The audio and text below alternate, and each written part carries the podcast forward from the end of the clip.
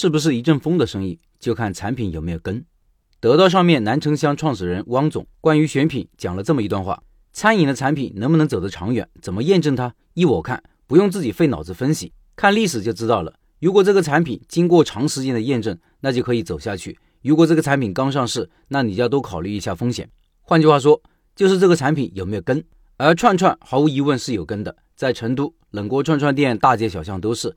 一个产品如果长时间存在，那么一定是满足了什么需求，创造了什么价值。前面的文章已经讲过冷锅串串的价值特点：性价比高，消费场景丰富，覆盖的时段广，吃完衣服上没有味道，兼具正餐快餐属性，出餐翻台快等等。反观那些突然爆红的品类，要么是没有根，要么是没有创造价值。比如前几年火了一段时间的可以占卜的答案茶，做泡面的泡面小食堂，像这类产品在本质上并没有创造什么价值，消费者会图一时的新鲜选择尝试，但是不会复购。想想看，谁愿意外出就餐就为吃一碗泡面？当它很热的时候，背后有推手推波助澜的时候，很多餐饮新手和小白是看不到背后的潜在风险的。还有今年火了一段时间的酱大骨自助火锅，为什么这么快就凉凉了？记住一个道理：盛极必衰。一个东西突然爆红，背后一定有一些我们看不见的推手，要不然不可能传播得如此迅速。这类产品最终结局无一例外是昙花一现。所以我的建议是，如果缺少判断能力，对于那些突然爆红的产品，不要去碰。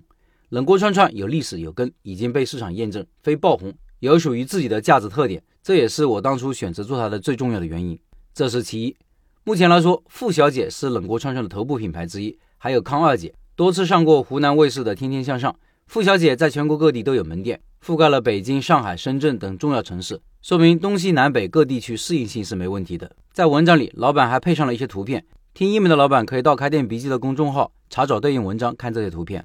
因为工作的原因，今年五月份到八月份，我在广东惠州待了三个月。惠州是一个名不见经传的城市，在我去这个城市之前，我甚至没有听过它的名字。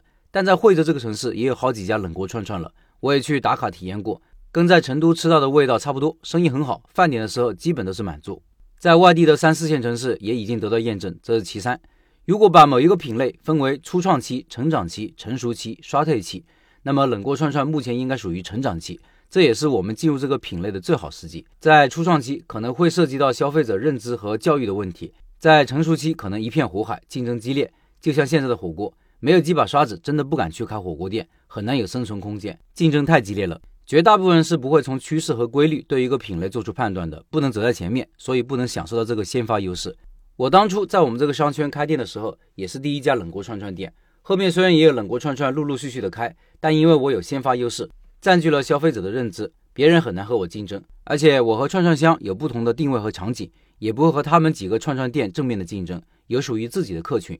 这些都是从选择和判断方面带来的红利。方向不对，努力白费。比认知更重要的是品类价值和老板的经营能力。最近我们商圈开了一家贵州的烙锅店，我作为一个餐饮人，对此没有基本的认知，更不要说普通消费者了。虽然消费者对此没有认知，但是这家店的老板很会经营。而且品类本身有自己的特点和价值，比如下面这个图，锅的四周是可以烤肉的，锅的中间是一颗小的汤锅，这样一来可以又烤又涮。现在这个店的生意也很好。我们经常有这样的错误认知：当一个产品做不起来的时候，我们习惯归因于外部原因，说当地的消费者对此没有认知，不会从自身的因素出发，自己的宣传引流做得如何，服务水平如何等等。虽然我的第一家店失败了，最开始的时候我也简单的归因于选址问题。选址确实有问题，但自己持续的宣传和引流能力，当初的客群维护能力其实也有缺陷的，这其实非常值得警惕。当我们失败的时候，既要看到外因，也要看到内因，只有这样才有利于我们成长。最后，我再简单总结一下：不管你是做冷锅串串还是其他项目，在选择品类的时候，都需要考虑以下几个因素：第一，产品是否有根、有历史，是否创造了价值；第二，市场是否已经经过了验证。南北适应性如何？大小城市适应性如何？第三，品类目前的发展阶段，现阶段进入是否有红利，还是激烈竞争异常激烈？第四，不要简单的归结于外因，比认知更重要的是品类价值和老板的经营能力。